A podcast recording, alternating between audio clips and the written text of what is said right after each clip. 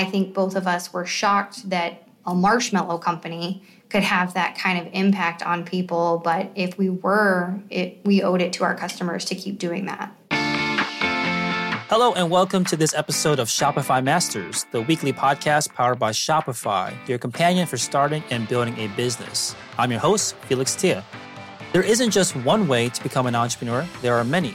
And it doesn't matter what you're selling, so long as you're dedicated to it and you have customers that love it.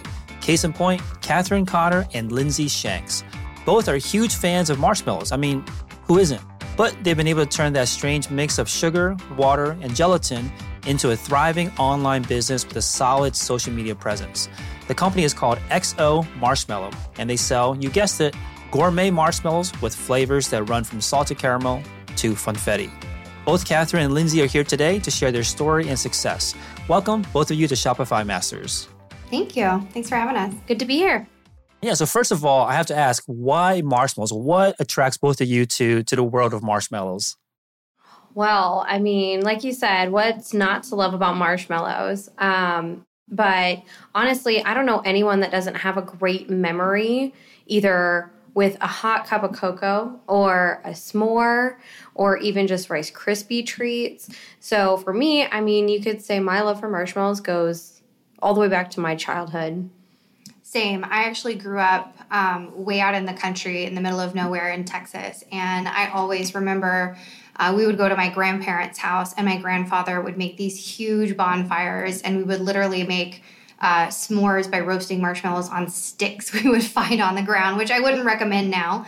Um, but I always, even when we eat a, a fancy s'more now, I go back to that place. So it's it's all about the nostalgia for me. Yeah, and I've certainly had the uh, the, the s'mores. I've done the stick thing as well, um, but I maybe only had gourmet marshmallows w- once or twice in, in, my life. Tell us more about your gourmet marshmallows. What makes it different than what would you find in an average grocery store?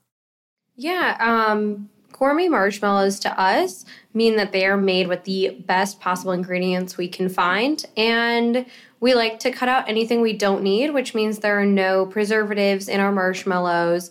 And we try and really pay attention to our customers with allergies and sensitivities to food.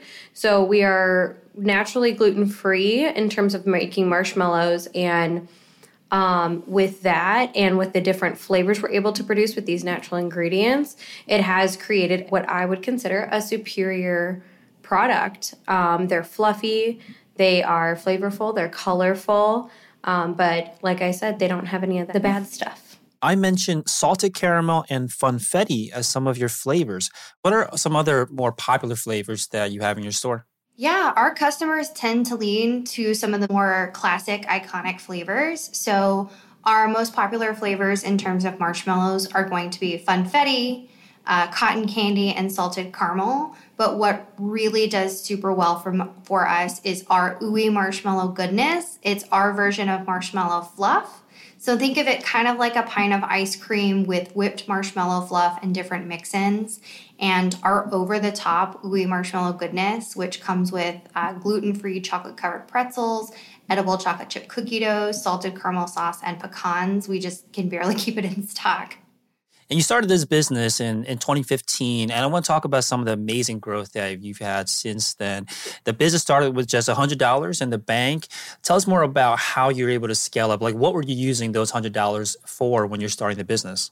We've started with $100 each in the bank, so $200. And we kind of joke around about uh, Kat likes to strategize everything, and I like to move really fast. So we kind of sat down, and Kat was like, we should consider putting together a website and kind of figuring out where we're going to use this money. And I was like, no, no, no. I've already put together the website. We have about 30 orders, like, time to go.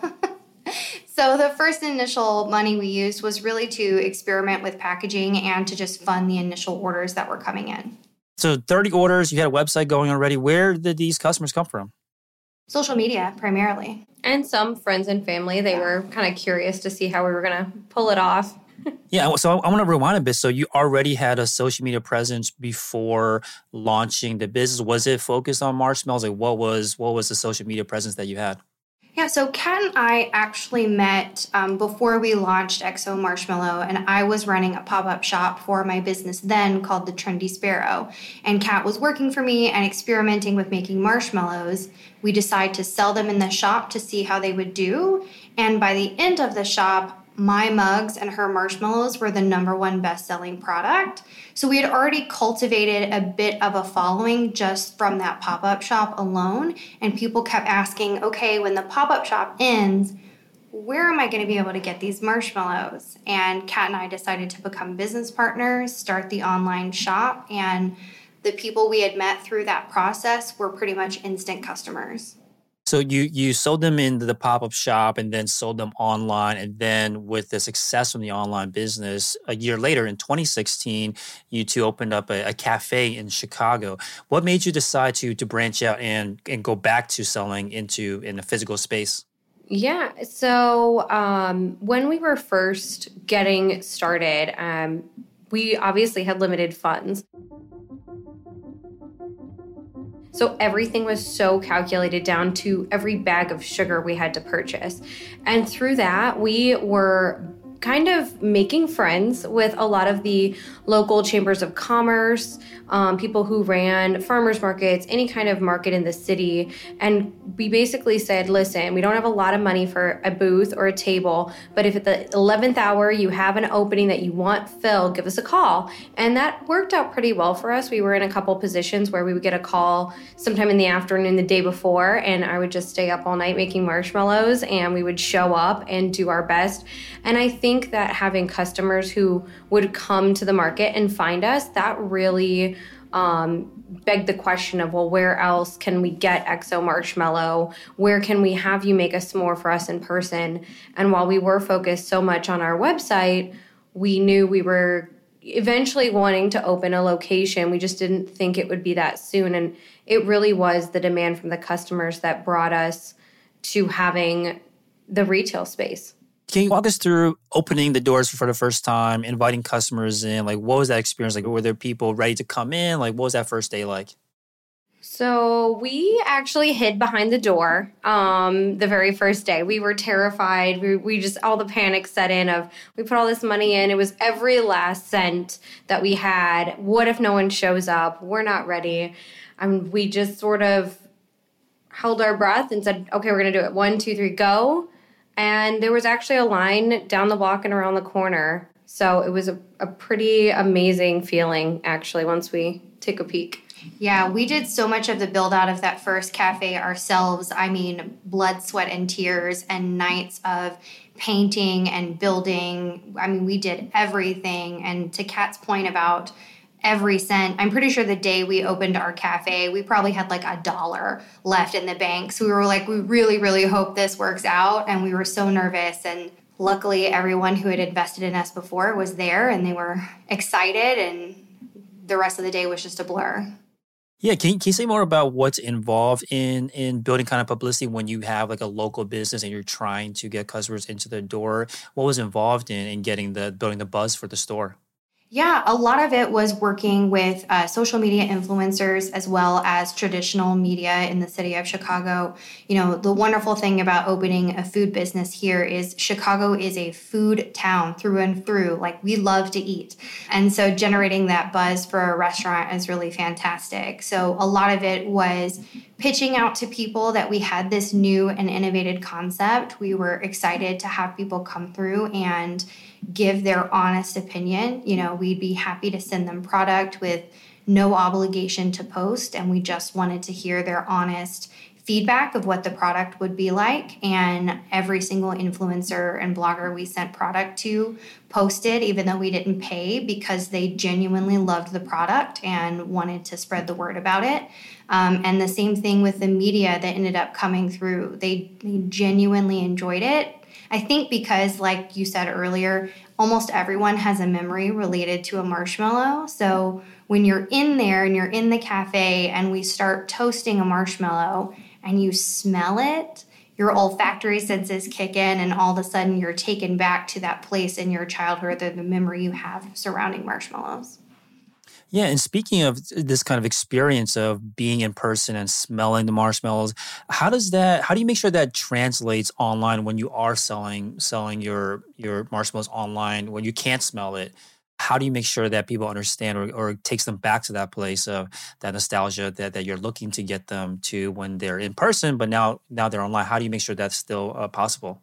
Yeah, absolutely. And that's sort of the million dollar question, right? Is how do you translate that exact same experience to someone who has never set foot in your store. And for us, it's all about the branding and the very detailed packaging um, that all of our products arrive in. So, from the exterior packaging that has s'mores on the box, you know, if you've ever ordered something online and you're really excited for it to come in and you rush down to the front door and you see the package and you get that moment of giddiness that the thing that you ordered is finally here, um, you don't want to just be seeing like a boring box, right? So we make sure that it is totally branded, looks gorgeous, and then from the moment you open it, it is stickers, inserts, everything. So, as if you were coming to our cafe, you still get that colorful, whimsical, joyful moment that is walking through our door as you're opening that box. It's that sense of discovery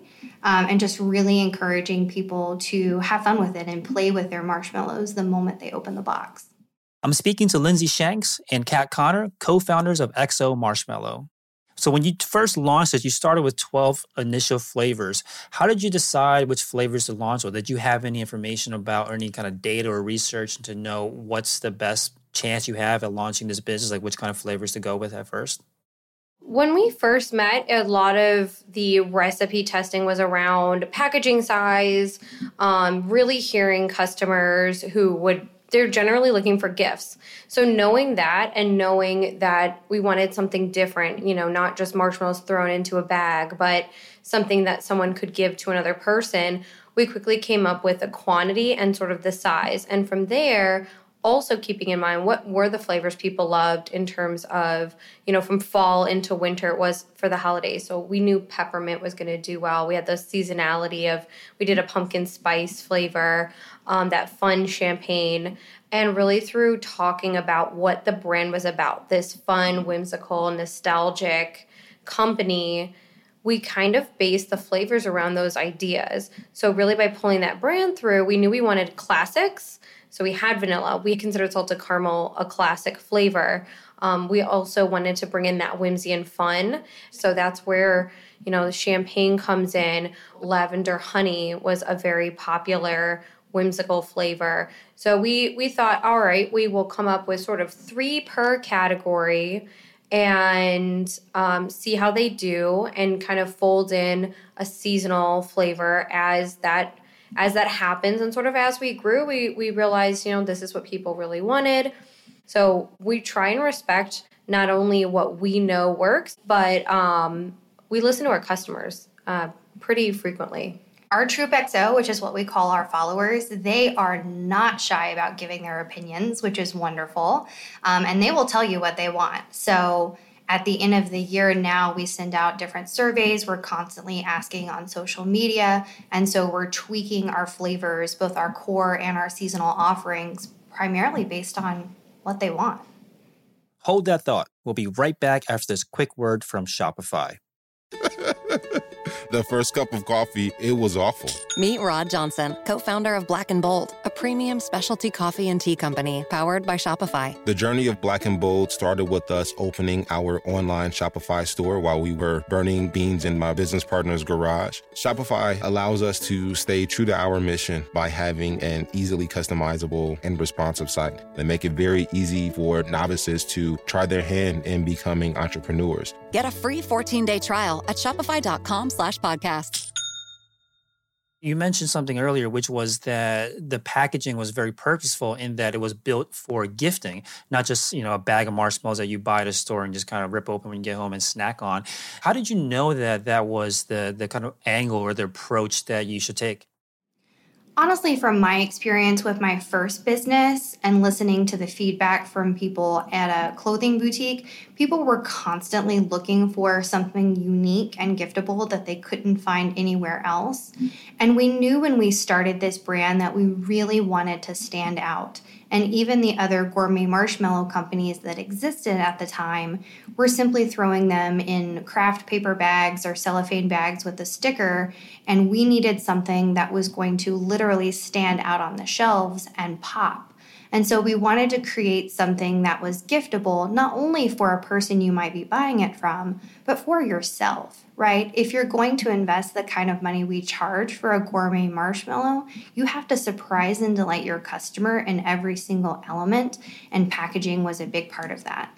And as you were going through this as a team and, and, as you were designing the first packages, what what did you learn about what works and what doesn't work to include on, on a package to give this kind of wow factor that you're giving a gift to others or giving a gift to yourself and it's actually a fun experience of un, unboxing it all?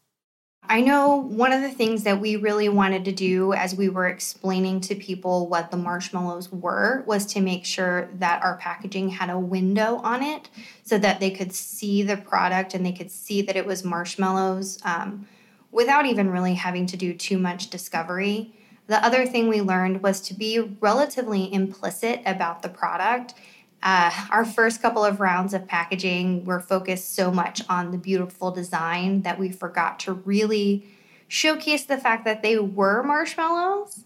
Um, so, as we've continued to grow and evolve throughout the years, it's finding that balance between a beautiful artistic design, but also making sure that you're not creating a barrier to discovery for your customers. You want to make it really obvious what the product is so that they're not having to do too much work to think about it. I, I would say, from a, a food standpoint, um, learning as we go has also played a huge part in the packaging. Um, when we first started, our first box was actually a box that you might buy some stationery or cards in. And so, um, evolving from there, realizing this is great for the time being, what can we do to improve it? And one of the things we found is if we utilized um, heat sealable bags within the box, it would actually extend our shelf life and the quality of the marshmallow. And as we make decisions around packaging, we are constantly thinking about ways that will help our customers, help our wholesale customers um, enjoy the product for as long as possible. So I, I do think that one of the main things for us was the the functionality, but also incorporating the brand in ways that we could afford to. And so, as we can afford to continue that customized packaging experience, we do. So, as you are launching new products, especially the ones that are seasonal where you're rotating in and out, is it a kind of hectic process to kind of push out the latest product each season, or is it you have it kind of nailed down now? Tell us more about uh, what goes into from the beginning of thinking of a new flavor all the way to putting into that package to ship out to your customer for the first time? I would say the way we did it when we started versus how we do it now is pretty night and day. So, you know, when we first started, we might be doing a marshmallow of the month club, and it might be four days until the new month, and we're panicking trying to figure out what the flavor is going to be, um, trying to order the packaging for it super last minute um, and just trying to make it work. I was taking all the photos with my iPhone as quickly as possible, just trying to get something out there, in part because Kat and I were doing everything ourselves. So we were working so much um, in the business that we weren't really taking a lot of time to work on the business. Now that we've been able to hire so many wonderful people and are able to get ahead, um, for example, the marshmallows of the month for the rest of the year have already been planned. They have already been R&D'd. Uh, we're working on the packaging for them now. Uh, some of them are getting photographed next month. So we try to almost work uh, like at least six months at a time now. And um, our advent calendar, which is our most popular uh, seasonal item, we actually start working on in February to be able to launch for the holiday season. I'm speaking to Lindsay Shanks and Kat Connor, co-founders of XO Marshmallow. And I want to talk about something that happened in 2020. So you have a very gift-heavy business, and there were some big opportunities uh, with corporate gifting that you two felt that you missed out on. Tell us more about what happened here. We actually ended up doing relatively well in corporate gifting in 2020. I think because so many companies wanted to find a way to connect to their employees. And previously, we would ship a whole bunch of a product to one location and they would handle it. And when 2020 happened and everybody was working from home, all of a sudden we'd get an email that would say, Hey, I need to ship um, 500 s'more skits and I need you to ship them to 500 different addresses. And we were able to do it as much as we could. I think really where we missed a lot of opportunities in 2020 is that we could not grow fast enough from a structural point of view because of supply chain issues and because the rest of the world was shut down. So we ended up having to turn down a lot of great opportunities simply because we physically couldn't make the product. Yeah, and in the in the midst of the pandemic, while the the world shut down and your your cafe also closed, uh, you've still seen such tremendous growth in your business, specifically powered through the e-commerce store. What do you think accounted for the growth of of the business or the growth of the desire for your products, even though your store was shut down at the time? I think that the giftability element really helped us. The fact that we did have a substantial following definitely helped us because when when people were, I think, at home, they wanted a little sunshine for themselves. They wanted to send something to their best friend they weren't going to get to see, or their wedding party because they were doing a virtual wedding. But also, something surprising I think we found out was that our wholesale accounts, our the boutiques, the other people all around the country who had had to pivot because of COVID, were able to sell our product pretty pretty quickly and, and we got a lot of messages that said you know your products are the only thing that's moving for us so we need to place an order we need to place it now. So our wholesale accounts really grew during that period as well. Yeah and to add to um, kat's statement about people just wanting to feel a little sense of joy at home uh, when 2020 and, and, COVID happened, we really took the time on our social media accounts to truly connect with our customers. We were on Instagram stories, we were on Instagram live a lot, just honestly talking to people and trying to spread as much happiness as we could. We actually started doing um, these daily moments of joy where I would every morning write down something I was grateful for or something that we had an opportunity to be grateful for and shared it with everybody. And we started getting messages from people that were like, this is the only thing that gets me through my day. And I think both of us were shocked that a marshmallow company could have that kind of impact on people. But if we were, it, we owed it to our customers to keep doing that. Yeah. So you've seen a lot of growth from social media, from the launch of the, the business, launch of the, the store from the beginning, launch of the physical retail store, and success during the pandemic, and do very little with when it comes to paid marketing. A lot of it's just gone grown organically.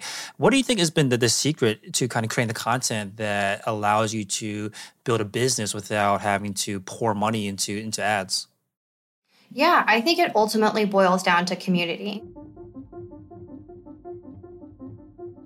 Our community is has always been extremely supportive and has always been people that we lean to in times where the business is struggling or in times where uh, we don't know what to do. We have made listening to our customers such a core tenet of our brand from day one. And I think they feel that. And because we listen to them, not only in terms of responding to their comments or messages, but truly listen to them in terms of creating new product or changing existing product, that they have continued to support us. And you know, one of the things we see on um, our posts on social media is they get a lot of shares. And so I think our customers, our followers are really excited about our product and that word of mouth is now word of mouth in the social media age. And I think that we've done a really good job of creating a community that wants to share our product in this group of loyal customers called Troop XO. What do you think brings them to talk to each other, right? Because if you're building a community, it's not just you talking to them, but like, are they also talking to each other, like being involved with with each other inside the community? I think so. I mean, we see it quite a bit um, on Instagram and quite a bit on TikTok, where our customers are engaging with one another, um, especially if somebody has a comment about a flavor, whether positive or negative. You get almost little debates in there sometimes of, oh, I don't like this flavor. No, how dare you say that? This is my favorite flavor. Um, always in a respectful way, of course. Um, and they sort of create that engagement on the page. And so it's really interesting to see you know where people are really excited um, like i said our customers are not at all shy about giving their opinions so it's it's nice to see when they give it to each other and speaking of TikTok, you're now uh, quickly approaching 1 million likes on, on your videos on TikTok. For someone that's starting out specifically on TikTok that's looking to grow their business, tell us about how do you get started? Like what, what advice do you have to, to get to the point that you two are at today? Yeah, in terms of growing your TikTok following and just getting started on TikTok, it is just that just get started right? It's not the same as Instagram. Your post doesn't need to be perfect, your post doesn't need to be stunning. It just needs to be authentically you. And for a long time, I was uh, afraid of being in front of the camera, and I really have shifted that quite a bit. And I answer a lot of questions on TikTok openly and honestly. And sometimes those videos get the most engagement. Um, so I would say just post and post a lot. I mean, I now post anywhere from three to four times a day on TikTok. And so we see a lot of growth from that. If you have recorded something and you're thinking to yourself, like, this is stupid. No one's going to like it. I'm not going to post it. I don't care. Post it anyway because chances are people really like it. I posted a video yesterday of the fact that I was trying to get a video of our OMG piping and it screwed up at the very end. We ran out of fluff, and it was this very awkward moment. And he ended up posting the video, and it's doing so well because the comments are like, perfect is boring. This is amazing. What's next for XO Marshmallow? What, what do you have sights on next for, for the growth of the business? What don't we have our sights on? Um, I think when you're first getting started, you'll say yes to just about anything um, even if it means staying up all night or calling friends and family for backup support or like midnight runs to whatever you need to do to get it done. And I think that that mindset has shifted. We have gotten to a place of, of better balance, um, but we still say yes a lot. So we don't like to close ourselves off to opportunities for the future for XO. You know, we, we do see ourselves growing. Um, I think that coming out of this pandemic has left us sort of open and grateful for what we have. Um, we are working on opening our new cafe location pretty soon. So that'll be an exciting journey. That'll be in uh, the Lincoln Park area in Chicago. And we are consistently developing new products. So, not just marshmallows, but other treats inspired by enjoying marshmallows. Um, right now, we have a new OMG that's come out, banana pudding, and it is delicious if you're a fan. Um, and uh, from there, we are just also continuing to try and plan ahead where we can. So while we can't predict what the next absolute big flavor might be, we know that we're going to have that moment with marshmallows. We're, we're going to get there. Yeah, take over the world one fluffy marshmallow at a time. Thank you so much for joining me today. Lindsay and Catherine, co founders of XO Marshmallow. They make handcrafted gourmet marshmallows that come in different flavors and playful packaging. Thanks to you both. Of course, thank you. Thank you. And that's all the time we have this week. Come hang out with us next time on Shopify Masters. My name is Felix Thea, and take care.